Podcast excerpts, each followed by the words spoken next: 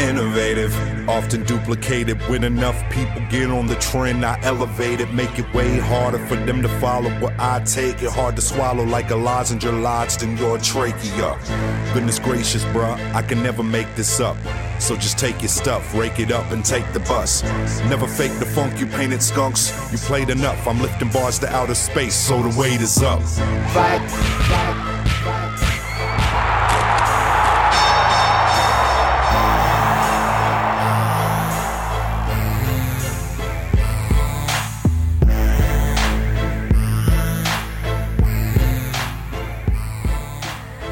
Welcome to another episode of Dirty White Belt Radio.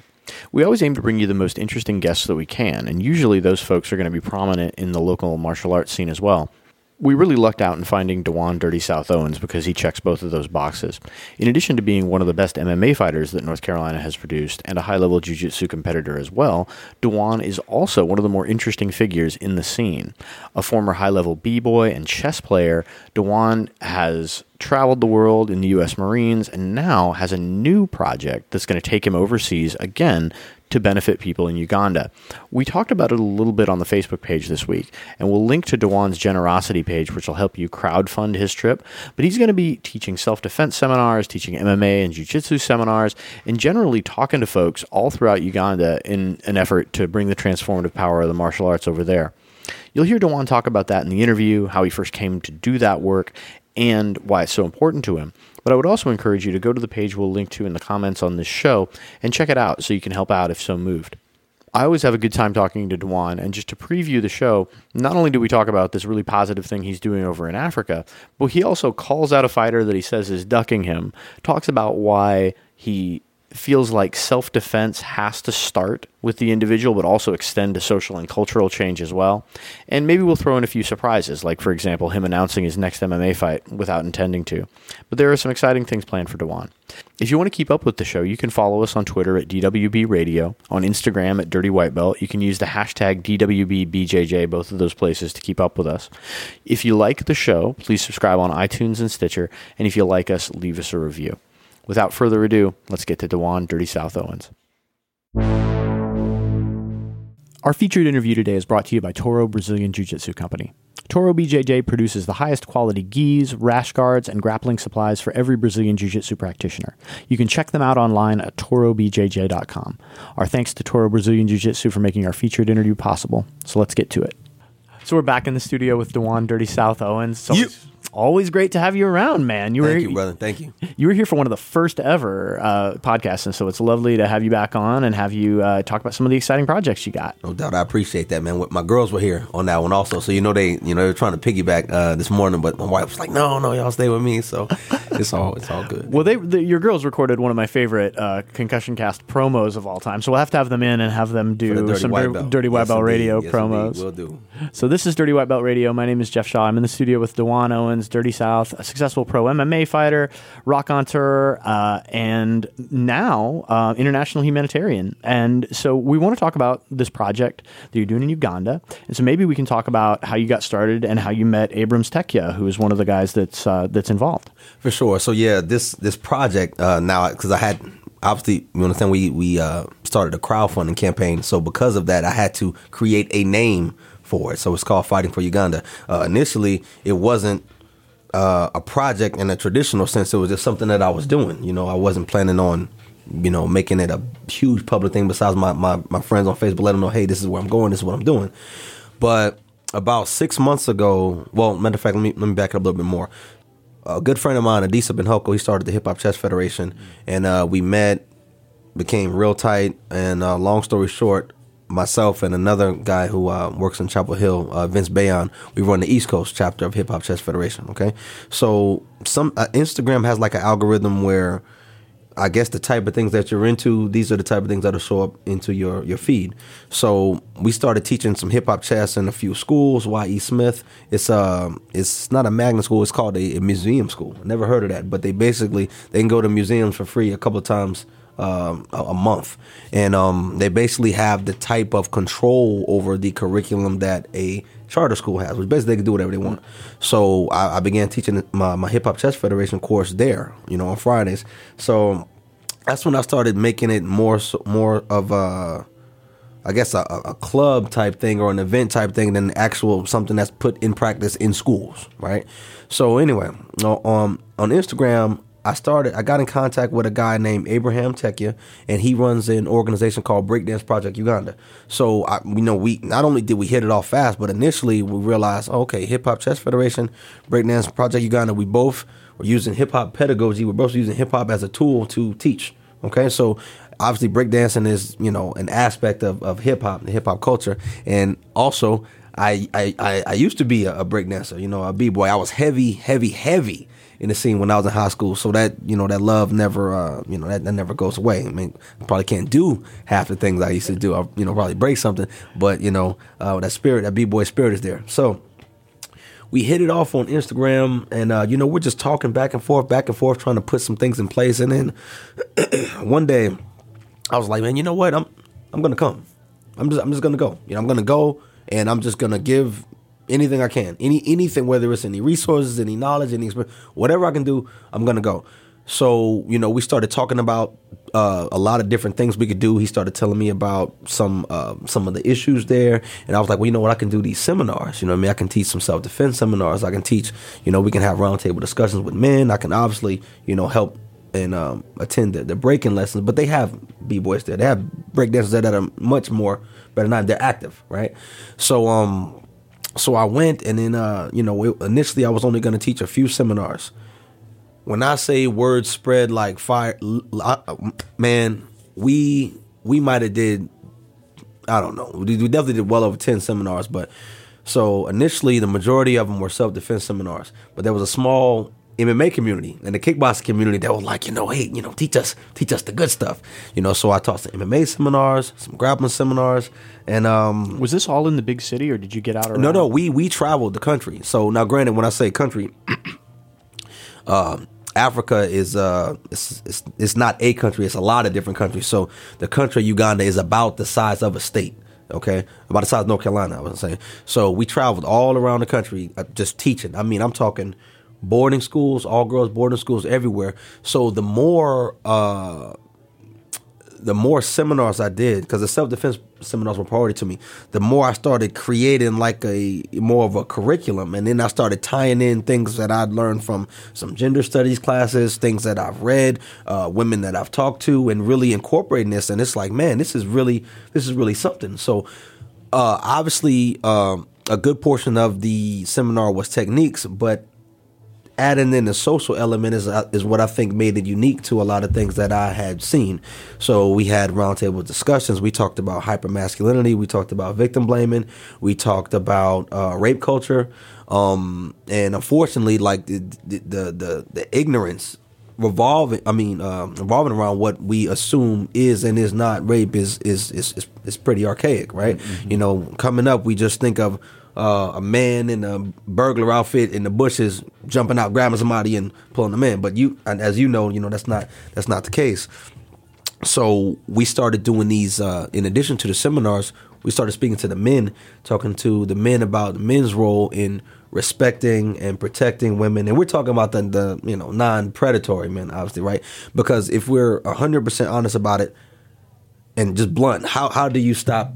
You know, the majority of let's just say sexual violence, the majority of it, it is male on female, right? Mm-hmm. So let's, you know, we don't have to play the oh. Sometimes men get okay. We we we understand that, mm-hmm. but but how do we stop that? We don't. We, we tell men not to rape. We teach men not to rape, right? We don't say, you know, hey, women, you should do this, you should do that, you should do this. Now, granted, there are, you know, we do want to improve the percentages. Uh, one thing Seth always says when he's teaching teaching something, he says, "Oh, it's not going to work all the time, but if this, if the percentage is here, I want to take it to there." So that same concept applies. We can put some things in place, but ultimately, if we really want to, you know, do some real work and change this, is changing the uh, hearts, minds, mentality, and knowledge of the men. Mm-hmm. I'm really interested in curriculum development for stuff like this, and I want you to walk us through some of these seminars. Okay. But I think that's a I mean, the point you make is a, is a really salient one. Where if you if, if all you want to do, of course, people should be able to should, should learn self defense. Of course, right. women should be able to defend themselves. But if you really right. want to make a difference, you know, the the sort of demand side, of course, you have to change the culture. Of course. And so, what what's a typical seminar of the of, like? All right, so uh, one we had a few co-ed seminars, which I which I do like because I like uh, the the feel of again, you know, most men are bigger, so you know I want to you know, have women used to the feel of someone maybe grabbing them from a body lock, this position, or you know, the uh, front one-handed choke in front two-handed choke position. So a lot of these techniques we did are things that I've learned. Some of them are from jujitsu. A lot of it is from things that I learned in, in the military. You know what I mean? So I, so it just kind of worked together. And obviously because I,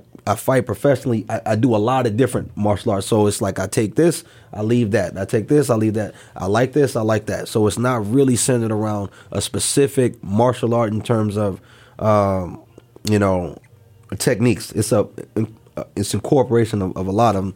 Um, but the first thing we do is we we I talk for like 30 minutes. Once I got in the real groove of it at a couple seminars, we talk for about 30 minutes and we talk about uh, what sexual violence is, right? We also talk about situational awareness because that's another common misconception. Uh, one of my, my best best friends, I you know I love her dearly. She's you know she's a feminist, and this is uh, you know obviously this is something that's very important to her. So where we differ at in opinion, you know, she, you know, let me put it like this: in a perfect world, a woman should be able to walk around butt naked two o'clock in the morning and, and and be perfectly fine. She should be able to do that, right? But we don't live in a perfect world, so you know, talking to women about certain you know things to put in place i don't always i don't consider that victim blame i understand why, how someone can feel like that especially with this coming from me i mean i am a man so it shouldn't matter who it's coming from but when you are in the oppressor group, like a better word, oppressor class, and it's coming from you, it can seem like, oh, you're victim blaming by saying a woman shouldn't do this, woman shouldn't do that. So we talk about situational awareness, right? How can I lower the percentage of even being in this situation? And again, this goes back to my, you know, some things I learned in the Marine Corps.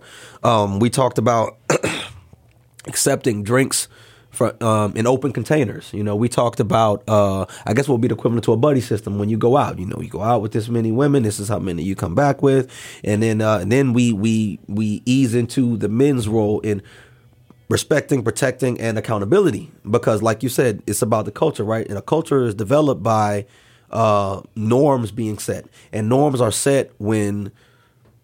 Uh, lack of a better word, I don't want to you know curse on here, but You can. When okay, when when bullshit is not checked, right? So you're around a group of guys, someone says some something out the way, and and when no one calls them on that, then like okay, I guess that's acceptable, right? So from an MMA perspective, I'm, I'm gonna jump back onto the seminars, but obviously there's a lot of you know bravado in the gym, but this a recent situation. You know, I'm at a gym, uh, no name, but I'm at a gym. There's a lot of men around, and someone says something that was just incredibly.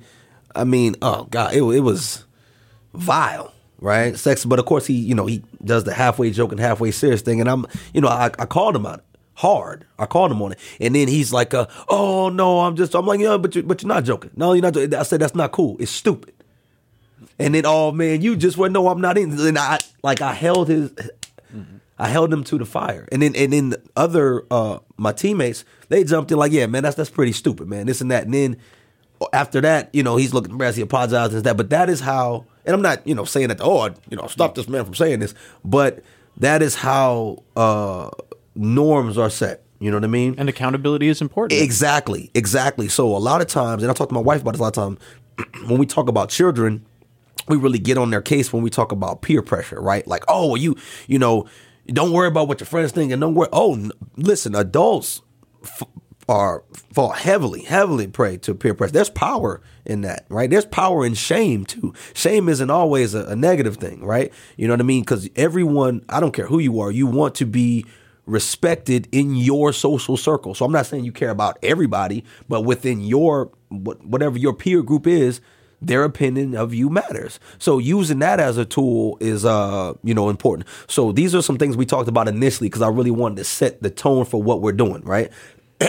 then we get into a lot of techniques and these are just some common uh, common from from uh, my research from some common positions right? Body lock from the front body lock from the back these choking positions because if we're if we're uh, statistically speaking a lot of times uh, someone is removed from a, a, a public arena public situation. Maybe they're you know they're pulled into a vehicle they're pulled into a uh, they're pulled into an alley or something like that, or or, or you know grip breaks too. Someone grabs your wrist because usually they're trying to control your body to take you somewhere where they're not people around, they're not witnesses, right?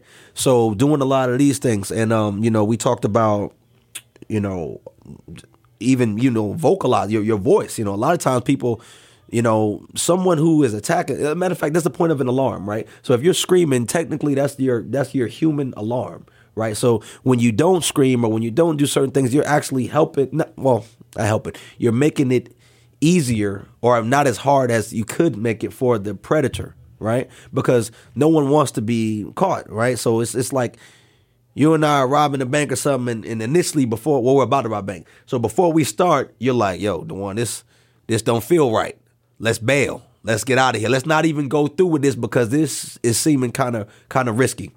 So we do a little bit of talking. We do a, a few uh, common uh, initial positions that you know maybe these type of assaults start at, and then we also go into uh, what the goal is because a lot of times a common misconception is people feel like you know they should retaliate or they should, but now you're putting yourself back into the fire. Ultimately, your goal is to stay alive and get away, right? Not retaliate on this person for what they tried to do. Let the authorities handle that. Let you know maybe some other people handle that. Right? I'm not judging. Right? Yeah. But but you know our priority, you know, our priority is getting away.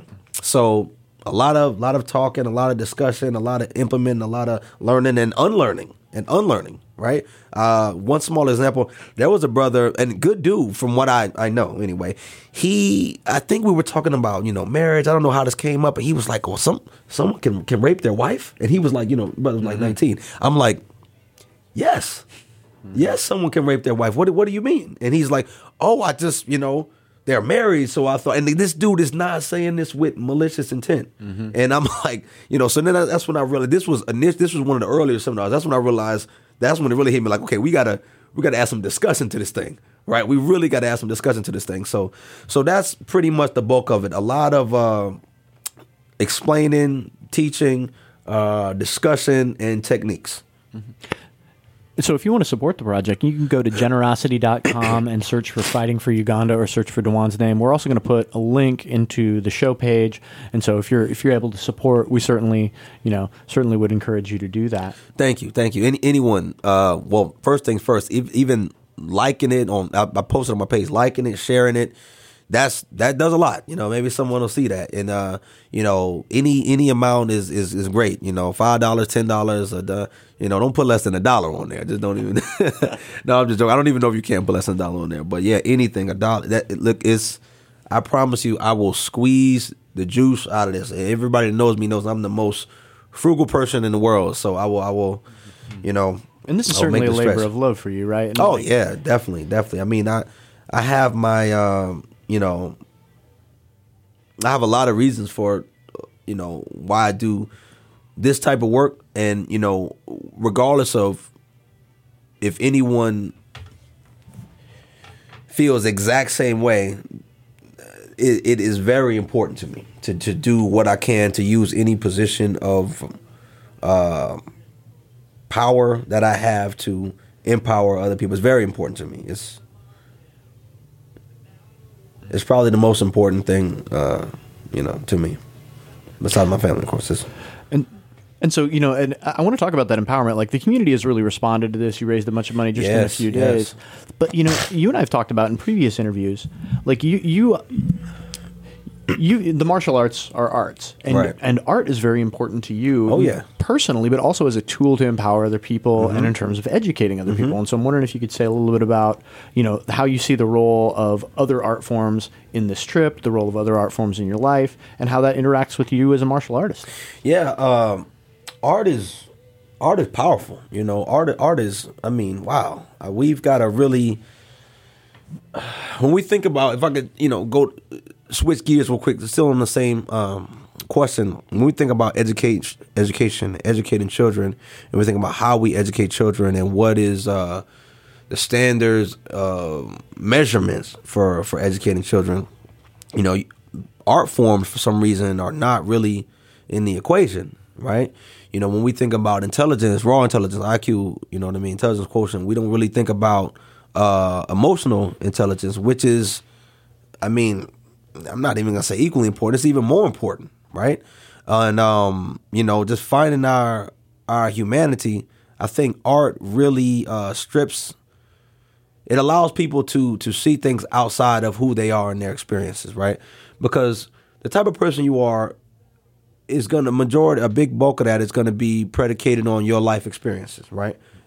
But your life experiences sometimes are predicated on the situations that you have had, and that a lot of times is dictated by things that are totally out of your control.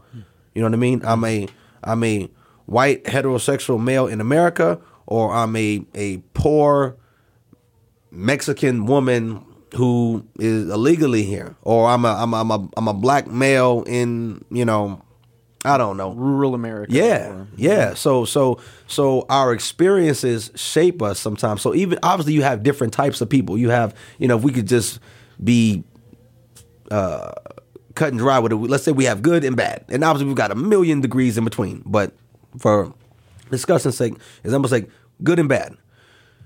That tie also ties in heavily into your experience. Okay, how am I going to take this experience and what am I going to do with it? You know what I mean? So when I think about art, and like you said, we talked about it before, uh, breakdancing, you know, dance, dancing in general, it's art. Jiu-jitsu and, and even MMA, I literally think of that as art. I, I want to put on a show. When I'm talking about that, I know when I, you know, I, I make my post, people say, "Oh yeah, you want to put on." Something. I'm not just saying. I, I really want to. I want to look good mm-hmm. doing. It. I, I want to fight the way I want to see people fight. You know what I mean? Mm-hmm. And it- it's entertaining. You know, I want to. You know what I mean? If if someone's painting, they want to put their spirit on it. You can't get a machine. You can get a machine and teach them how to how to paint, but just knowing they came from seeing, you know, oh, they, there's no real soul in that. So I have I have two follow up questions, and like so one of you know as many listeners of the podcast know, you're also a high level chess player. Chess has been very important to you for years. I do my thing a little bit. Yeah. and so chess has always seemed to me to be very mechanical Yeah. and i'm wondering like as opposed to something like breakdancing which is very creative free-flowing art Mm-hmm. form do you see that distinction do you see chess as more of a science than an art or, or, or is it just another art to you I, I see it exactly the same way, and I'm gonna tell you why. Matter of fact, since uh, uh, obviously we know a, a big portion of your listeners are jujitsu enthusiasts, so when you enter competition into something, winning is priority over expression. So from a jujitsu perspective, you know, okay, prime example, if everybody's familiar with this guy, DJ Jackson, you know, he's a high level grappler. You know, I hear a lot of people say, like, oh, you know, he's like a wrestler with some submission defense. You know, he's beat high level, high level guys. So at the highest levels, sometimes the the art in something is lost because you have to win within the rules. So you know from outside, and but but you all know jujitsu, so you can see that. You can see, oh, this guy's stalling. You know, oh, this guy is just you know he's trying to keep it even and then win by advantage. That's that's right. That's not jujitsu. That's not the essence of jujitsu. But as jujitsu isn't saying like, hey, here we're going to place these restrictions on it. We're going to place these time limits on it. You know, you see what I'm saying? Mm-hmm. So to make it digestible, especially if we're talking about something that people are paying to see, you know, people have to want to watch it. So these time limits and things are important, right? So that takes the art out of it. If we use chess as the same example, uh, my favorite period in chess is what they call the Romantic era, and this is in the you know late 1700s, early 1800s, and you had guys doing what we would call just styling on people. Like I'm just gonna, you know, I'm not just gonna beat you. I'm gonna clown you. I'm gonna sacrifice this queen, and then just you, you see what I'm saying? Yeah. It's it's it's you know, but but that era is is gone. You know what I mean? And you and, and granted, you're talking about brilliant chess players, right? Uh, Blackburne, Paul Morphy. You're talking about just serious geniuses. The as sports or arts evolve, we we build on what we've uh what people in the past have done. So technically, so we have an advantage, right?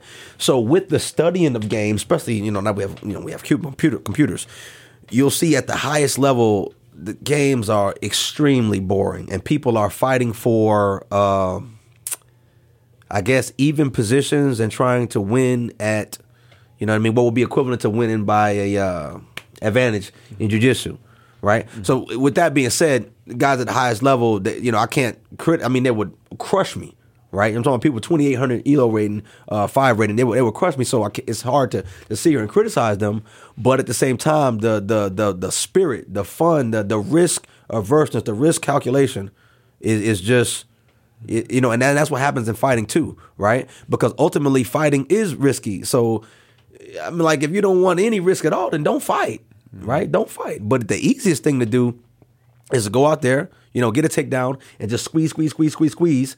And you know, the ref says do something, I'm gonna stand you up and you go body, body, head, squeeze, squeeze, squeeze, squeeze, squeeze. So you're still operating within the rules. I mean, I get a lot of fans, but you're you're winning. Yeah, and the jiu-jitsu, you, you had the jiu-jitsu analogy with a wrestler like DJ Jackson who can take you who's down obviously a, a great, a great. Jiu- I mean, you got to have great jujitsu, but I will never hate on a competitor for doing what it takes to win within the rules, but like there are certain styles that are more entertaining and artistic. You watch the, when you watch the Mendes brothers, man. When you watch Marcelo, when I like, I'm a I'm a Marcelo groupie, man. When I watch, it's it's wow. You know, when I see that's what I want to see. You know, so if we even throw in breakdancing or b-boying, I'm, I understand. I'm saying breakdancing because that's what people know it as. But if any of my my friends hear this, you know, they're gonna have my head. So b-boying. um, so from the outside looking in, you know, we don't know about the nuances or something. So we're like, oh well, he's just good. He's spinning. We have uh, with the the boom of breaking, you have people doing what we call power moves. So power moves are what you see when you see head spins, windmills, uh, backspins. These are very big dynamic rules, right? I'm sorry, big dynamic moves. But b-boying is about expressing yourself hitting hitting beats, doing certain movements on beats, character, uh, transitions, and then incorporating you know power and things like that within style. Because ultimately, it is a dance. Uh, a big backlash uh, came when you know b-boying you know it blew up, and a lot of uh, a lot of uh, b-boys and b-girls in Asia, specifically Koreans, they they got really amazing at power moves. I'm talking about just straight magical magical stuff, something you wouldn't even think is possible. And then people are like, well, look, but that's not dancing anymore. It's gymnastics. It's gymnastics, and it's like, well, technically it is, you know, because this move is not. There's no head spins in in uh, gymnastics. There is no this, but but a lot of backlash came because people were like, okay, this is dynamic, it's amazing, but where's the dance? Where's the art? So a lot of that ties together. I see it in chess. I see it in breaking, which I don't, you know, follow breaking as much anymore, obviously. Uh, you know, and I see it in chess. You know, as things go on, the art kind of gets lost when the competition, when the focus is on competition. And you mentioned that uh, you always try to put on a show in your fights Yeah. or in your grappling matches, and I'm wondering. I have an answer to this, but I want to hear yours. Do you have a single fight or a single moment from a fight that encapsulates what you try to do when you when you perform? Oh, definitely, man. There was a fight. Uh, well, well, well. Okay, I'm gonna answer this question. I got to say something after that. Uh, it was a fight that I fought on this show, uh, Titan, Titan FC. It was in North Carolina. It was a big show, and this guy I fought, uh, Mike Bruno. He trained at you know ATT. So you know people were like, oh, well, you know he's from ATT. So they they they tried to stack the deck. You know, not not to knock him, but I gotta I gotta shout. I gotta I gotta come at you, Jeff Runson. You the you the promoter and matchmaker and owner of this of this show. I smashed this guy. Y'all didn't give me a call back. You gave him a call back to fight the scrub. I'm just throwing it out there. But anyway, anyway, uh, shots fired. But uh, so they they tried to stack the deck and have oh ATT on this side versus North Carolina on this side. So we won our fight, but it was one point in the fight. You know, I was watching some some capoeira before that, and I, you know, I, I, I you know, I'm b boy, but I never really practiced capoeira in the traditional sense. I went to a few classes, but they have what they call a ginga, and this is what people see in, in the beginning of it, where you kind of slide back and swing your arms back. So I, this guy was timing my my kicks, and he was taking me down. So I did like a capoeira ginga and a stutter step just to to confuse him. He shot it a little too early, and after the kick, I kind of skipped and threw a high kick. It landed perfectly. Uh, it was money. You know what I mean? No need for false modesty. I loved it. So uh, that's what I want to do. But to to jump on, what- you know, what I want to say, I want to say something. There's a balance, right? Because you have to win. I'm not going to do reckless things to to entertain. To, to I want to win, but that is why skill is important because you have to be better than someone to if if if if there's there are a lot of fighters who their sole intention, I guess you can say this in jiu-jitsu too, is not winning but stopping you from winning. Right? I don't want to smash you. I want to stop you from smashing me. And that's very hard to deal with sometimes if they're good. Because ultimately, like I said, the, these people are good. If they weren't good and they tried that, then you would just beat them. These are people who are on your level, but they have more of a conservative game plan, right? So I've got to be a little bit better than them. So the onus is on me, you know, to to to put on the show. Because one, I want to get called back by the promotion by the promoters, right? I want my purses to go up. I want my fans to be like, yeah, this is my dude. You know, look look what he's doing. I want you see what I'm saying? So it's it's it's tough juggling that sometimes, man. It's tough juggling that. So Does that change at all between MMA matches or grappling matches? Like, or do you approach it with the same mentality? I'm thinking specifically of your recent Toro Cup match with Ricky Saxton. Well, it, it does change a little bit. If I'm uh, let's I'm being blunt about it, one, I'm not as good a, a grappler as I am a, a MMA fighter, right? Because I put a lot of time in MMA. Even my my my grappling is my grappling is, is MMA grappling. And one thing I'm not gonna do, I'm not gonna change. You know, because this is my job. I'm not gonna change what I do. There's, I mean, in jujitsu or well, let's say grappling competitions, if you're mounted, it's like okay, you know what I mean? Uh, especially if- there's no points, right? Well, so you got your arm crossed like a mummy, and they're like, oh well, you know, you, you're mounting on me, but you can't do anything. I'm not gonna do that because I know, okay, in a fight I could be getting punched in the face. In self defense situation, you know, I'm, I'm gonna I can get punched in the face. I'm not gonna stay here. I'm not gonna do. You know, I'm not gonna. Tur- I hate the turtle position. You know, and you're talking again. I'm there. Are people are way a million times better than me in jiu-jitsu who, who will say, "Oh, turtle's great." So I'm not saying it's not, but for me, you know, what I mean, I know it's a no-no in MMA, so I don't do it in grappling, right? So maybe if I was a lot more technical in jiu-jitsu, I knew some some berimbolo trickery and some you know single X to X, and you know maybe if I was really you know as far as like the the the the gap between me and my opponent, maybe I would style on them a little bit more, but. Uh, but with me, uh, it's winning. But one thing I'm not gonna do is stall. I'm all if I'm in a dominant position, I'm trying to improve position. If I'm in a bad position, I'm not gonna wait. And so if someone's mounting me, or something, I'm not gonna wait there and just wait. No, I know I'm moving with a sense of urgency because this is what you know. I'm moving with a sense of urgency because I know it's the bad spot.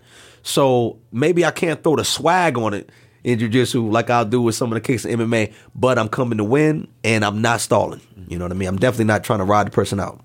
And and I think that anyone who watched your Toro Cup match with Ricky Saxton can testify to that. Not only you, but Ricky as well. You were both going for it. Both of you wanted to be on top. Both Mm. Yeah, of you yeah. guys. And you know, and and so I'm, I'm hoping you can talk us through a little bit of that match. I'll have some specific questions. Okay. But like you, uh, you you wound up you wound up winning in the overtime. Yeah, yeah. And I think it was you. You were up on points, so there was no submission in the submission only round. Mm-hmm. Then you ended up getting up on points. You swept. You mounted um, using the butterfly hook sweep sweep game. My babies, Yeah. my forklifts.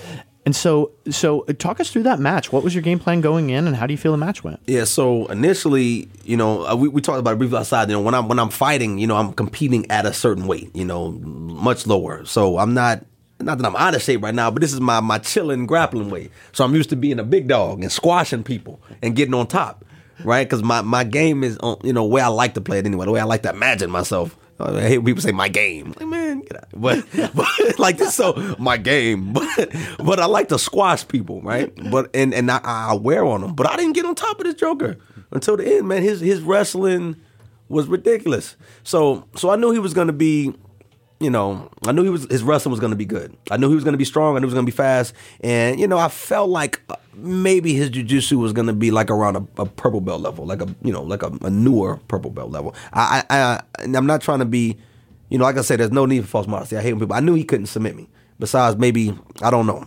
jumping on a leg lock and I'm, I'm sleeping on him or something like that. But I knew he was not gonna systematically, you know, that just wasn't gonna happen. I trained with some good jokers, you know what I'm saying? So, um, so we started and he shot a good takedown and you know I defended it and I felt good. I was like, okay, you know, I feel I feel about where he's at.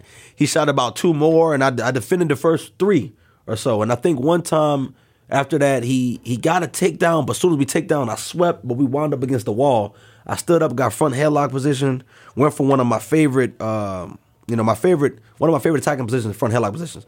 Usually, if I get there, it's you know it's a wrap. I can do my thing. But his defense was good, and I, and after that scramble, again, this is I don't know, probably within the first two minutes, I remember thinking like, "Whew, shit, I'm mm-hmm. I'm I'm I'm tired as hell. I'm gassed. Like I feel, you know, I knew I could keep going, but the amount of energy I exerted, it was, it was a lot. I never really pushed that type of energy out so fast. You know what I mean? Because even in fights, you know what I mean. You're you're you're, you're this since the striking element, you're not forced to engage in within the grappling, so you can move and things like that. But you know, I really. You know, he zapped me early. So I remember thinking like, okay, okay, you know, I might, might need to ease in. So I didn't want to shoot on him either because not only it, it, it, am I not a big fan of shooting double legs, but like I said, MMA is part of to me. I don't want to get knee in the face. I don't want to get, you know, uppercut. So I usually set them up with strikes or take people down off the wall. Somebody, I don't know if it was Bagels, I asked somebody about the wall. I was like, yeah, we use the wall. They was like, nah. I was like, damn. You know, I should have asked Ricky, like, yo, man, let's let's get our MMA rules on. Because, you know, he fights MMA also. Sure. But I didn't. So, um, One thing that I did notice, and like th- this is related to, to your points, Yeah. is that where, where I was most, I mean, I was really impressed with Ricky's base. I was really impressed Oh, with his toughness. I was really impressed with his heart. And one of the things that I noticed was ordinarily your butterfly sweep game, you're able to, and you were able to eventually Yeah. sweep him to mount. Yeah. But early on, you were able to use it to stand up. Like he Yeah. Mm-hmm, take you down and you create space. And even though you weren't able to get on top early in the match, you were able to use it to stand up and reinitiate what you right, wanted to do. right, right. So from uh, obviously, you know, there's no strikes in it. From so from an MMA perspective, that's great. But what I also noticed from a jiu-jitsu perspective, especially when you're dealing with someone who's much better than you, sometimes you got to be like, look, man, I'm not fighting from this position. I'm getting up. So a lot of times in you know, I'm not gonna say in like in the art of jiu-jitsu, but jiu-jitsu practitioners, you know, who compete primarily in jiu-jitsu, they forget about keeping them down because the assumption is that this person, because they also jiu-jitsu uh, jiu-jitsu uh, practitioner, they want to stay down or, or sweep to get on top or submit. It's not like, hey, I'm just gonna get up. You see what I'm saying? Mm-hmm. So that that that helped a lot too. You know what I mean? Sometimes it's like, look, I'm just gonna give a hard cross face, redirect his head, and you know, basically get my standing base on. You know what I mean? And that, you know, I think a lot more people should do that. But sometimes you gotta like, look, this is a bad, but this this dude is climbing you know, he's climbing me. You know what I mean? He's climbing up, you know, improving position. And this is, you know, obviously if they're good enough to put you in that position, they're good enough to not fall for, you know, some tricks and traps. So sometimes I'll be like, you know what? We'll restart somewhere else, but I'm out of here. You know, so that, that bail that bailout, that that that helped a lot a few times. Most definitely. And so, so the match ends where, where you like, and I, I haven't seen it in a, in a in a minute, but like, I you you you swept him from the butterfly position, Yeah. got, got him out, Yeah. um, may, and he recovered guard. You passed again, Yeah. and then the, the the the match ended unfortunately in a scramble that I think resulted in an injury for Ricky. So, uh, what what happened there at the I think uh initially when he came in, he was uh he looked hundred percent. You know the, the way he was moving, but he had a, a knee pad on, and the knee pad wasn't even directly over knee. It was kind of turned to the side. So I don't know if he has something pre-existing that just got better, and he was like, okay, I don't want it to not be. But one thing I do know is the drive on those takedowns never never changed never like it was so either it, it got bad later but whenever it did it felt the same way it did initially like I like one time when you sometimes when you're watching fights and grappling matches also you can't really see the transfer energy you just see the result of what happened right so it's like oh well he did that he stopped that takedown but it was times he, he's driving and I'm, I'm stopping it but I'm like he's still driving so I'm if I was to stop defending for a second he would have he would have blew through me. So that's what was taking a lot of energy. I think uh, the scramble that you're talking about. Uh, one of my favorite sweeps. I don't know the name for this joint, man, but I'd like to think of it like a Ferrari door opening up. You kind of got like this outside hook, and then you grab that lat and you open it like, oh, somebody please, we, if somebody's got to tell me the name of that move. That we is- can we can just call it the Ferrari door sweep. yeah, I, I've never heard of the name before. I, I haven't seen a lot of people do it. I know there's nothing new in jujitsu, so I ain't, you know, I don't want to hear oh, the one talking about he made something up. This fool ain't made. I'm not saying I made anything up. I'm saying I never seen it. But anyway, uh, it's, it's like a Ferrari door open up, but you grab that lat and you you roll. You know, you roll. So that started the scramble. Um, he went for a takedown, and uh, no, no, I'm sorry. Before that, I had wrist control, and Seth is like, uh, you know, Seth, Seth's the man. When it comes to this corner and Seth's voice, it just pierced through a crowd. Seth's like arm drag, and I remember thinking, like, man, this joker's good as hell. You ain't gonna let me arm drag him. You know, you know how sometimes you just don't think things are gonna work on certain people. You know, why would yeah, my sweeps ain't working, and this is something that I, I I work on a lot. I work on. Look, I need this to work on brown belts, black belts, big dudes. You know, I don't care who it is. If they never roll me, I know I'm gonna be able to sweep them a couple times, right? So, well, I don't. You know what I'm saying? So, um, you know, he was like arm drag him. So I'm like, cause I had. He's like, pull that wrist to your pocket and get the arm drag. So I'm pulling it and I'm committing, but in my mind I'm expecting him to pull. And I'm like, this joker is letting me control this arm. So I arm dragged him, and you know, I'm halfway to the back he just did some some trickery and kind of jumped around. I don't even know what he launched off of because his feet he was on his knees. He's not like he was planting on his toes. He kind of just flying saucered and ho- like hovered around to the back, and I'm like, man. So we got in that same position again. Our arm drag. He stood up. I got the front headlock. We got in a scramble, and I kind of I kind of ran around him, you know, into a, a body lock position from the back. I was going to uh, just pop my hips and dump him, and it looks like I, I I took him down. But what happened is he tried to do like a little cartwheel thing. I don't know what the name of it is, but it's literally like think about someone's got a body lock on you from the back, a rear body lock, and you do a cartwheel. I saw him do that on a grappling match in uh, the, the Satsuma Cup. Shout out to my man uh, Dave Mansell. This is my dude. This is a good dude. Um, I saw him do that, and my instincts kicked in, so I kind of sank my hips back. And then when we landed, he landed flattened out.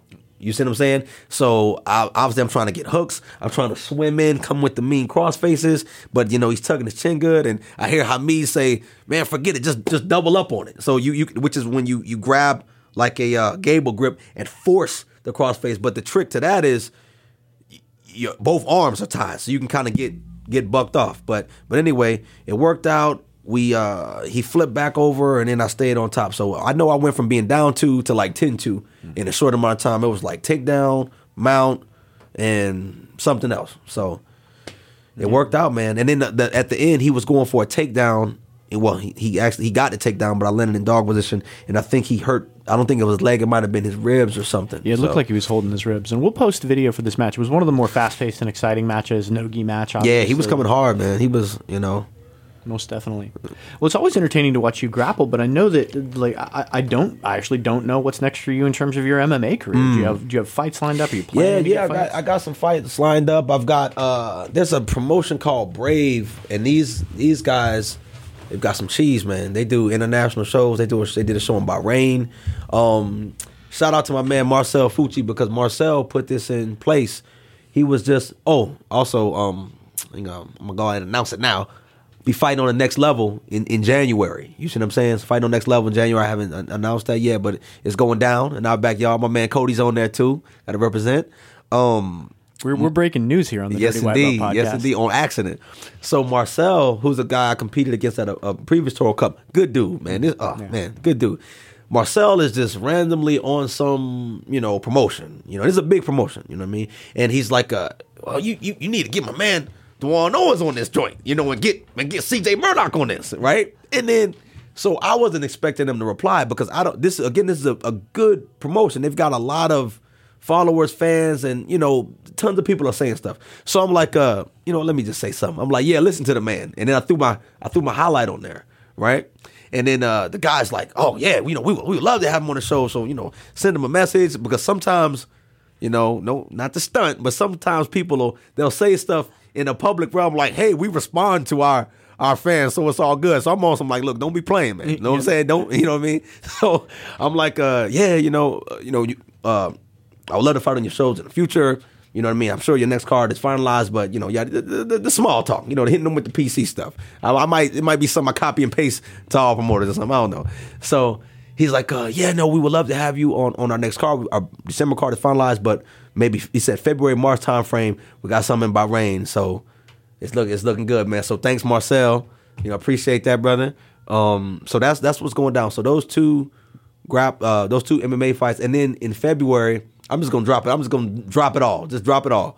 February, it's a kickboxing event.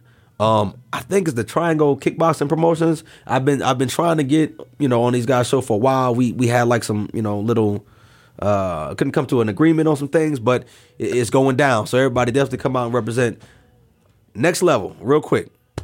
So in 2015, had a four fight win streak, all submissions. I, I basically turned into a jiu-jitsu dude, right? Yeah, No which, which we all loved. Which we all loved. So, LaShawn Al Cox, okay, he uh he beat me on next level, and uh props to him, but brother, you've been ducking me.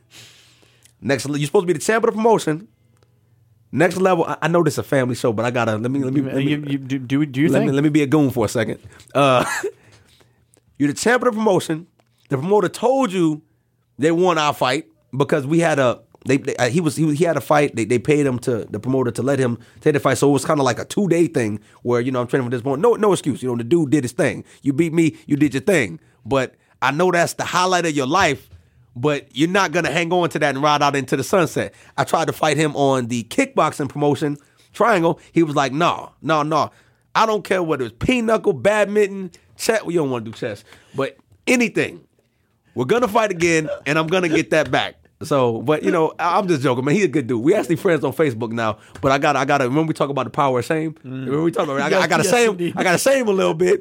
Stop playing. Stop playing the sound before I show up at your house, man. If And- you, if you want to have some pinochle boxing, we could set that up for the next Okay, podcast. there it is. like there, some- there it is. There it is. But no, I'm just, I'm just, I'm just joking, man. He's a good dude. He just got married recently, so, so props. Uh, you know, I don't want to do it to you after you just got, but I got to do it. I can't, I can't even give him props without coming back with a trash talk. But so hopefully, next level books that fight for a title on um in January. But either way, like I said, um, I'm definitely fighting on that card, and that's that's what's going down. So you're fighting on next level in January. There's a chance you might be going to Bahrain. and Yes, thanks to back to Bahrain. Been one time. Back to Bahrain. one time. Yeah, awesome. Yeah, yeah. I was in the- in And did you then. did you fight there? No, no, no. I was in the military then. Uh, I, I I was on a float on a MEU, but I was under the umbrella of the military, so I couldn't really go out and do, you know, what I want to do. We had like one place we can go, so I didn't really get to Sure. to feel it like that. So you know, going as a civilian is a little bit different. Yeah, You know I yeah, most definitely. Well, thanks to Marcel for setting that up. Marcel Yes, Doc Fucci, yes. who is uh, we'll have to get on the podcast when he's out here. Yes. So yeah, Killer Bee. Yeah, no doubt. The- Gotta The- love it. Killer Bee woo. Training Center. The yeah, no, absolutely, man. It's like it's a great place to train in Jacksonville.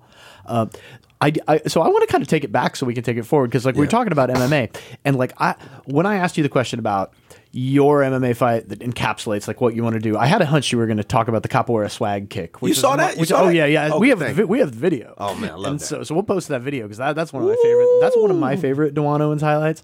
Um, the only other thing that I, and I, I, it occurs to me we've never talked about this. Your fight against Nate Longwear. Whoa, man. When you knocked his tooth out. Yeah, man. And and I mean a lot of stuff went down Yeah. that particular that, that fight. Mm. surrounding that particular fight. And so I want us to talk about that a little bit. And I remember there was a lot of trash talk coming from him leading up to the fight. And so if you could like talk us through some of that, Yes, yeah. some of that, and and and uh, and culminating in, you know, must have felt good to. to No, I, land that I, I, I shot. would love to, man. Well, one thing, let me tell you, uh, props to Nate the Train, man. This is this is a tough dude. Dude's got the heart of a lion. But you know, at this point, we were baby pros. You know, I might have had about six fights. I know he didn't have more than five, and we were fighting on XFC, which was a you know a decent size, a, a good show. They I think they sold to Brazil, so they operate out of Brazil now. But at this time, you know what I mean. You know, I'm climbing the ladder, so I'm, I'm doing my thing. And uh, Nate, you know, he's uh he's got long hair too, so they kind of had this this promo like like oh battle of the dudes with the you know long hair. But Nate's fans were I mean Nate talked some trash, but whatever I talk trash too. But Nate's fans at that that early stage of my career, I was not ready or just used to. I mean, these it, it was jokers coming to my fan page talking just greasy. I'm talking reckless. Make uh, it was it was insane. So it was a lot of. um I wanted to hurt this dude. You know, I, I, I was really emotional going into this fight, and um, this is when we were building United uh, Thai Boxing, like literally building it. You know, a lot of people don't understand. Hannah, Hannah Cypress, high level pro MMA fighter, a women, uh, women pro MMA fighter. She literally, you know, built that thing. So we're so we're built. So so we're we're constructing this gym. I'm training. I mean, it was tough. So I had a, a horrible weight cut. Weight cut. Um, I missed weight. Weighed in at 146.3. Went back and eventually made it. But I was, I was, man, I did not feel good. I remember warming up in the back. I didn't feel good. And uh, you know, I'm, I'm, I'm representing Triangle Jiu Jitsu. It was Seth. Uh, my man Big Dwayne, H Bomb, Harold was out there, so we were just, you know, we were doing our thing. This was on national TV. Um, went out there, I knew I knew I was a more technical MMA fighter than him. What I wasn't ready for was his pace, his conditioning, and his uh, just you know I- his I don't give a damn to getting hit. What I remember about that fight too, in addition, like I, all of the stuff you say strikes me as totally accurate. And one of the things I remember as someone that was there for that fight live was, man, that guy could take a shot. He and kept keep coming. moving forward because you hit him with some bombs. Guys, you gotta and the guy understand, man. And that's that. forward. That is the scariest thing in the world when you're throwing at somebody and you're putting some stank on it, and, and it lands because you're not always fucking land, and it lands, and, and they just keep coming. You're like, oh, shit, am I? You know, I don't know if I can keep throwing like this, but this Joker looked like he can keep coming. So he was talking. Now he had knocked some people out, and the promotion was building him up. You know what I mean? I Yeah, mean, he's got an image. He's a talker. push behind him. He had he cut an interview. This joint had about I don't know ten thousand views from him just talking crazy. I mean he he's off a little bit. I'm not gonna you know what I'm saying, but but but but but it's genuine, right? You know he's so they were building him up. You know what I mean? And I know they were like, okay, because he was traveling with XFC. I was on the show because they were coming to North Carolina. They were like, okay, let's find a, a good dude from North Carolina. But ultimately, Nate is our dude because he's traveling with us. So I knew what was going on, right? So anyway, I'm you know I'm I'm just just catching him, just tagging him. It's really everything is falling in place, right? He was talking about how he was gonna knock me out, this and that. You know, at that time, uh, you know, my Muay Thai was really on point, man, because I was, you know, Somai had closed down, but I was still, I was putting some work in, and I was putting work in at United. So then he, he turned like like they all do. You know, they turn into grapplers. You know, everybody's a striker. We get in the cage, then they turn into a grappler. Uh, so you know, he started stalling, holding on the cage, doing his thing. At that time, my my cage tactics, my cage development, it was it wasn't like it wasn't on point as it is now. I didn't really get really good at that until working with Jake a lot more. Jake Whitfield, shout out to him, uh, Goldsboro Triangle Jiu-Jitsu, and uh, and and Rick McCoy. You know, they really got my cage game. You know, because again, like we said, it's not just about who's better. It's about winning, knowing how not to be stalled out. So he was stalling out a little bit, but when his when his tooth came out, I think he threw a kick. I blocked it, and and at that point I was so dialed in with the counters. So anytime I, I you know someone throws a kick, it's block, hook, cross, hook, or block, cross, hook, cross. So he he threw it, I blocked, threw the counter, mouthpiece flew out, tooth came out, and uh, I mean it was getting the decision is uh that's a separate thing because even even after the fight, I didn't know I was going to get the decision. One, it was a close fight, but two, I also knew you know, they had invested in Nate. So I didn't really want to, but fortunately, you know, we got decision. It was, you know, it, it was it, was good. It was, that was a definitely a highlight of my career. One of the highlights, not the biggest, but it was it was huge. What like I, I want to follow up on that like and that was a, very, a close fight an entertaining fight a fight that I definitely thought you won but like you know I, kn- I know what you're saying that you never want it to go to the judges Yeah, yeah. particularly when it's the guy that they, they have a big push behind and I, I still can't believe that you didn't you didn't knock him out when you knocked his teeth tooth Tough, out. But man. very tough guy very tough guy but you say this is one of the highlights of your career but not the highlight do you have a highlight of your career These two are close. I one I'm gonna be quick about, but I'll tell you the, the ultimate the, the highlight is hands down beating uh, Dustin Pague in Virginia. You know what I'm saying? Not just because he's a UFC vet, but because I watched this guy on Ultimate Fighter, and me and a, a really good buddy of mine, Casey Johnson, one of the best uh, MMA fighters ever come out of Triangle. Um, a lot of people don't know him because he got out of the game a little bit early before the scene really started popping like this. But this dude was a purple belt, probably about brown belt level now. He was a purple belt athlete. He had the image. You know, he was a good looking dude. He, his striking was good. He could have went all the way. But you know, he he had the family and he decided to really, you know, and that's that's the grind sometimes. But uh Casey and I used to watch Dustin on the Ultimate Fighter and we rooted for him because he was a striker. And our our Muay Thai coach, Aaron Fisher, knew his coach. So he was like, we we watched this dude. So beating Dustin Pague and I and I, I, I lost that first round. I, I got dominated, you know, in, in, in the grappling department. You know, took my back, rolled me out for the whole round, and I remember feeling overwhelmed. I remember I remember thinking like, man, shit, this dude is is, is really good. But I had just started training at the MMA Institute. I was uh, I was at 45. I was I was shredded. I put the oh my goodness, man, I was running, and I hate running. You know what I mean? I, one I one I hated. Two I got flat feet. I mean, like seriously, I almost couldn't. They're flat. I almost couldn't get in the military. My feet so flat, but I just hate running. And uh, but I was in shape. I was motivated. My jujitsu was on point, striking, wrestling, my confidence because I had just beat a guy Rand Weathers, who was also on the Ultimate Fighter at some point. So my confidence was was booming. So uh, that win was important. My whole Triangle family, everybody, a lot, so many people came up to him. Boomer bought you know, everybody came down on that fight. You know what I mean? And uh, that was a really, really big win. And uh, to back up real quick, I remember when we were getting announced, I was super confident going in there. I'm like, I'm gonna show him because he was like one fight. He was no. This was his first fight outside of the UFC. So even though he had got cut, I knew okay the dudes that beat him, you know, T.J. Dillashaw. So he got cut by you know super super high level guys. I had a little streak and I was like, you know what? After I beat this dude, maybe I'm not gonna be in UFC, but I know they're gonna know who I am. One or two more wins and I'm gonna be in there. So I knew everything that was riding on him, right? So I'm super confident. Everything is going right. I get in the cage. Announcer, this guy Giovanni, Giovanni Lim.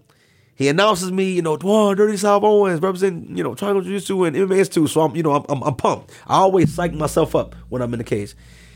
As Dustin Pague is coming out, he says, and now, five time UFC veteran, Dustin Pague. And I remember thinking, like, it, felt like a like something just reached into my soul. And I felt like, damn, I'm, this shit is really about to go down. I'm kind of, you know, I mean, honest I, I was kind of scared. It was something. It was something the way about the way he said five time UFC veteran. I remember thinking like, you know, okay, shit, it's it's about to go down. You know, it's Kevin Hart to say, and it was, but it, again, it, it worked out, man. It worked out. He was a front runner in that fight.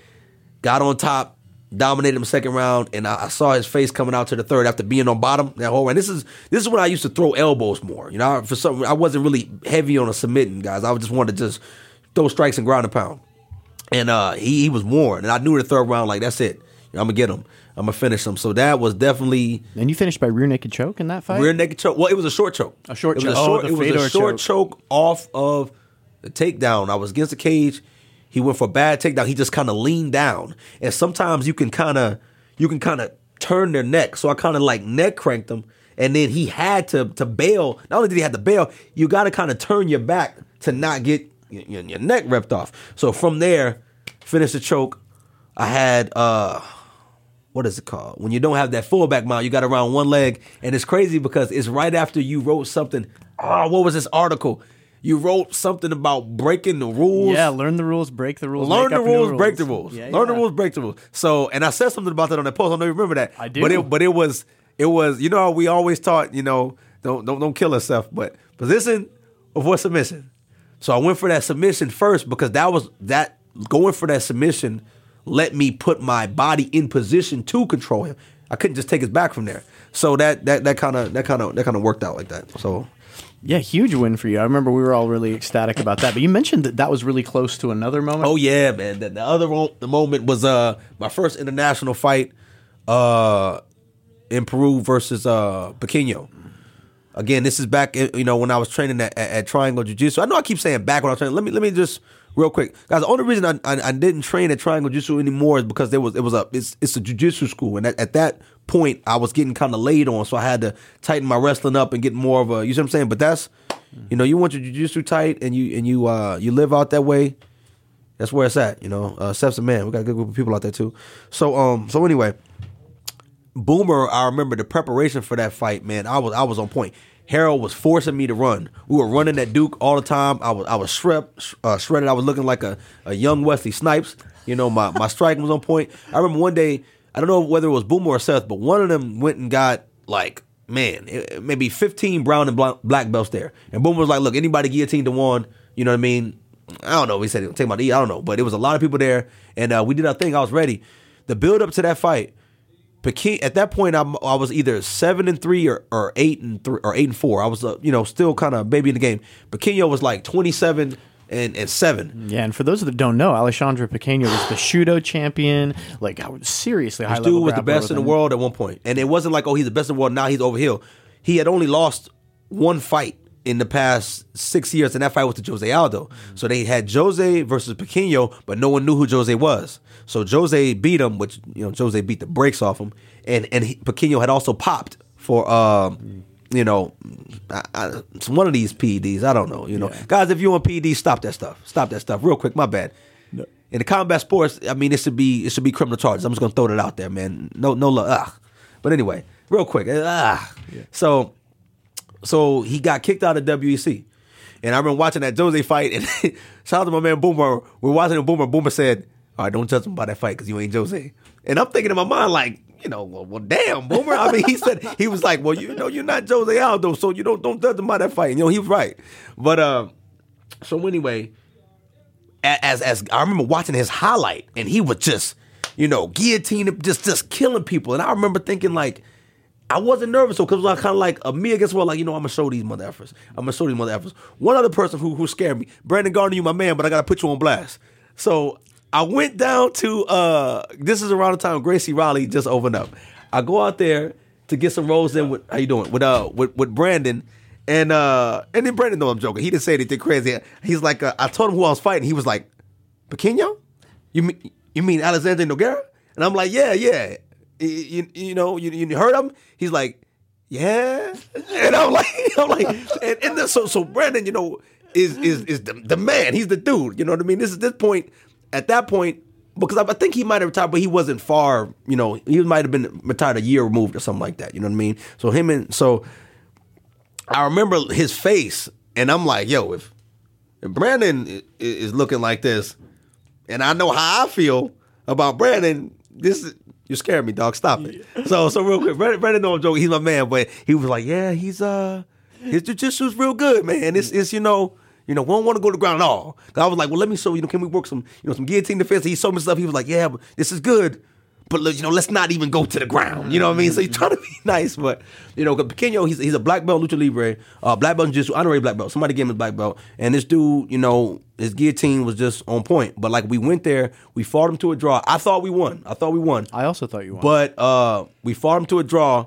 this was and- also one of those shady fights where like it was Oh. it was supposed to be a five round oh fight. man, And and like it's supposed to be a five round fight. Yeah, And the- then they sh- shout out to the Peruvian fans, my my my Peruano amigos and y amigas. They they really roll with me because they started shouting cinco rounds, because they they because it was supposed to be five rounds. So my uh big dog uh, Harold. We're going to the third. I mean, it was it was kind of even. The first one was kind of even. The second round, I, I stole away. Third round, I just I dominated. I mean, I'm I'm I'm I'm confident. I'm swagged out. I'm throwing kicks. I really, you know, I was really feeling just dancing on them, right? And then uh, so we go into the third round, and Hell was like, like, yeah, big dog, you know, it's high time. We got him. So we going out to the fourth. I'm getting ready to go out to the fourth. So he's, you know, got the ice on my chest, all this, and I see them go out to the middle. So they go out to the middle, and I'm thinking like, like, oh, oh shit, dog, we they forfeited. You know, we won. You know, we won. So I'm thinking, you know, they forfeit. Yeah, he's so they, so the they, stool. right, right, right. So they, so they bring me to the middle, and I, you, if, the tape. I don't know if it's out there now. It's, it might be, you know, because it was on stream. I don't think you access now. But my face, I'm like, you know, yeah, I'm thinking I won this this belt. This, I, I, this is my first international fight. I won my first pro belt. Had a three fight win streak. I, I'm, I'm like, yo, this is, I'm living the dream right now. It's going down. And then, uh, you know, they, you know, they, they raise. He said empate. You know, at this point, I you know my Spanish was really it didn't get tight till I went back the second time I lived there. But so I'm like, what what what, what, what does that mean? And he raised both our hands, and me and Harold like, wait, what? So the crowd goes crazy. They're like screaming, cinco round, cinco. I mean, it it was insane. And uh granted, we went back, had the rematch and everything. Everything you know, Pequeño Pequeño put the put the BBs on me. I did real good that fight too. But Pequeño got me in in the fourth round. Man, he really Yeah. you know he did his thing. And uh, but but yeah, that it, it it was it was great, man. That was definitely that was a close second. That was a close second, man. It was that experience was absolutely wonderful. But like I said, Pague, that one that one that one topped it though, man. Yeah. because that you know that proves something to myself. Like, okay, here's someone that was in the UFC, fought that many times. I know what level I'm competing on, but let, but let me just I need to feel that, and I did, and I you know we finished them and dominated. So those two are pretty close, but the the, the Pague fight definitely takes it. last question looking forward. Is is the UFC still the goal for you? It is. It is. Well, let, let me let me let me. One thing I'm not real vocal about a lot of things going on in my life. Sometimes my close friends know, but I don't know people. Look, I'm you know I'm I'm married with children, and uh, you know I don't really, you know, parade. You know, oh here's my. You know, here's my kids, and here's my, I'm the best dad in the world. Here's a picture of me and doing this and my, but I'm really, um, man, I spend a lot of time with my family, man. So I tell everybody I hate to to you know ever be a flake or anything, but if I if I ever flake out on something, you best believe I'm probably just spend time with my family. Like, oh, what came home? Nothing. I just, you know, that's why I hate committing stuff sometimes. But but uh, it is it is still the goal. But but I'm, I'm, I'll be honest with you, man. It, it is getting harder and harder to um, be away from my family and to compete on the level that I'm competing at. I need to be isolated. So I'm so 2017. I'm gonna give it a, a big push. I'm not gonna take any uh, late notice fight. I lost a decision my last fight. Took the fight uh, late notice. You know, two weeks. This dude was good. You know, Mark Cherico, shout out to him. Uh, you know, he he he won a decision. He real good. 11-1 or so on the come up, and I knew I knew from a technical. I knew I could, I knew I was gonna beat him. You know what I mean? But you know, you know, you know, he had these late fights. Sometimes you're thinking about the weight cut more than the actual fight. And that's how cocky I used to be sometimes. I used to be like, oh, okay, I make weight, the fight's over. Woo. Hard part's done. Now it's time to go go stun on them. You know what I mean? Go dance on them. But but no, man, I gotta I gotta get serious about it. So 2017, uh, I'm giving it a real big push. Um, the the dope thing I like about MMA is not like boxing where you gotta be, you know, it's all about streaks. You know, I've already beat my my my credentials solidified. You know, I've had four international fights. That's that's unheard of for somebody outside the UFC. Uh, yeah, I beat UFC vet, Bellator vet, Strikeforce vet, and um, you know, I'm, I'm, you know, I've, I've done. But at the same time, I just got to get a streak. I've got to get a streak. The UFC is about streaks and consistency. You can you can be you can win ten fights in a row and then lose one. The UFC is not going to call you off of a loss. It's not gonna happen because they have to maintain the image that hey, we got the best fighters in uh in the world in the UFC. So they so if your last fight before you got in there, they're like, okay, well, who's the guy to beat him? You see what I'm saying? That's why you see a lot of the uh, the issues they have when Bellator fighters try to come over. They can't. So yeah, we're gonna we're gonna give it a big push next year. Uh, get a streak going. I'm gonna have a camp. I'm no late noise fights. I'm gonna do my thing, and uh, I'm I'm positive. You know, after I knock off like three four guys, you know, we'll get the call. We were close one time. Joe Silva came to uh, this fight that we won on Odyssey. That was the last fight that we won. Joe Silva came to that fight. He came to the weigh-ins too. You see what I'm saying? Um, there was no other pros on the card that I felt were the UFC was really looking at like that. So I felt like he was like they you know they were they were coming in to check us out. And then you know after that lost the fight on next level, but hey, that, that's how it goes. That's how it goes, you know. So get back on the horse, do my thing, and uh, we're definitely gonna be there. At, at the very least, we'll definitely get a shot at um, Bellator. Uh, there's a guy. Oh God, what is his name? What is his name? I've been email. I've been talking to the guy on Facebook. Anyway, we got a Bellator offer a little while ago, but it was ridiculous. It was like you know a, a week and a half notice against you know. Uh, this, this Russian berserker, like, come on, son, stop, stop it. You know what I'm saying? Stop it. You know what I mean? Uh, but anyway, so yeah, man, that's that's. So we definitely gonna give it a big push. I'm gonna put MMA uh, back in the forefront next year, and uh, you know that's that, man. Just still on the grind, striving the grind, and trying to be a better human, better father, better husband, better friend, leader, everything, teacher, student, all that. Well, Dewan Owens, it's always a pleasure having you in the studio. Folks, if you want to support Dewan's uh, work in Uganda, you can go to generosity.com, search for Fighting for Uganda. You can also check it out on our Facebook page. Uh, we will post a link to that. Um, it's just a real pleasure having you back in the studio. Thank you, man. thank you. One, I want to say, oh, look, one, thank everyone for listening. Thanks everybody uh, in the, the I, I think the the MMA community, specifically the jiu-jitsu community area, is so strong. Shout out to all my teammates at Elevate MMA. Um, um, um, Elevate MMA is the first MMA school in the area. We got a lot of jiu-jitsu schools that do MMA. So, um, you know, I, I- wish Elevate was around when I was coming up in the game because I always had to kind of cater a lot of things. I don't go here for this strike and go here for this, go here for that. You see what I'm saying? So, shout out to my man uh, Cody. He's doing his thing. Um, shout out to you know my team Hoist family. Uh, I remember Bagels was kind of like, oh yeah, he's representing everybody because when I went to the thing, I, I you know I was saying, listen, I I came up at Triangle Jiu Jitsu. Somai is now defunct, but uh, Triangle and Somai. But Triangle Jiu Jitsu is a big part of my my my development. And the reason I say Team Hoist, every single Team Hoist school in the area has the the the the teacher instructor there has helped me. You know what I'm saying? At some point, or taught me. Billy belted me. You know what I mean? Roy, man, I could I can go on all day. Bro, this is this is my man. This is my dude. He's helped so much. Uh, Mozzie, come on.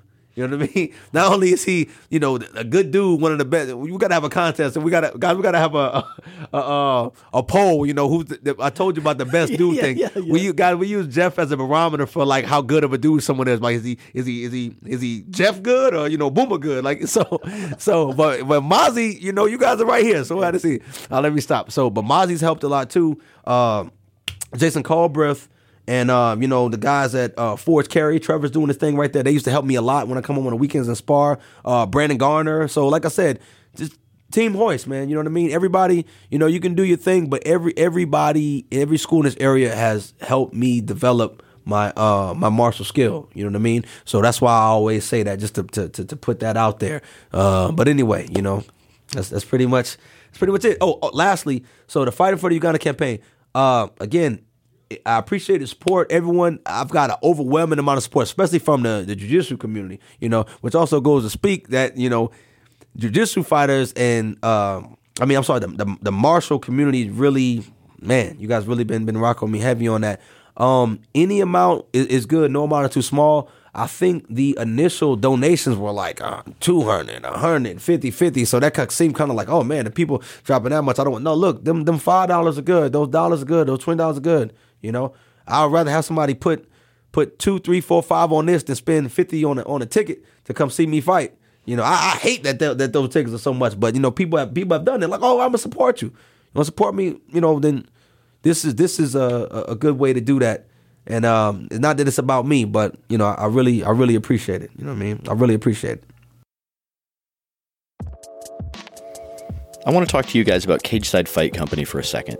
I've been buying from Cageside for more than six years, and about 99% of the gear that I use is from Cageside. That's not because other companies don't make good stuff, they do. It's just that Cageside offers the highest quality products at the best value and, no joke, the best customer service I've ever experienced in my life.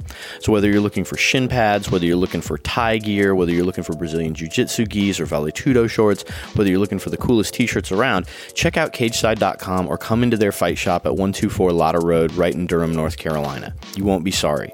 Another thing I want to mention about Cageside is they do more to support local fighters and local Brazilian Jiu Jitsu competitors than just about anybody else. And so we've got to support the people that support us. Check out Cageside Fight Company, 124 Lotta Road in Durham, North Carolina, or online at cageside.com. So that's the show for the week. One of my favorite things that happens in the show is when we break news without meaning to. And so, as you can tell, Dewan has some seriously exciting things planned, both MMA related and just social justice and change related. So, follow him and support him and go and check out the fights if you can. And go to generosity.com and check out Fighting for Uganda so that if you're in the position to, no donation is too small to help. Thanks for listening. This is Dirty White Belt Radio. I'm Jeff Shaw.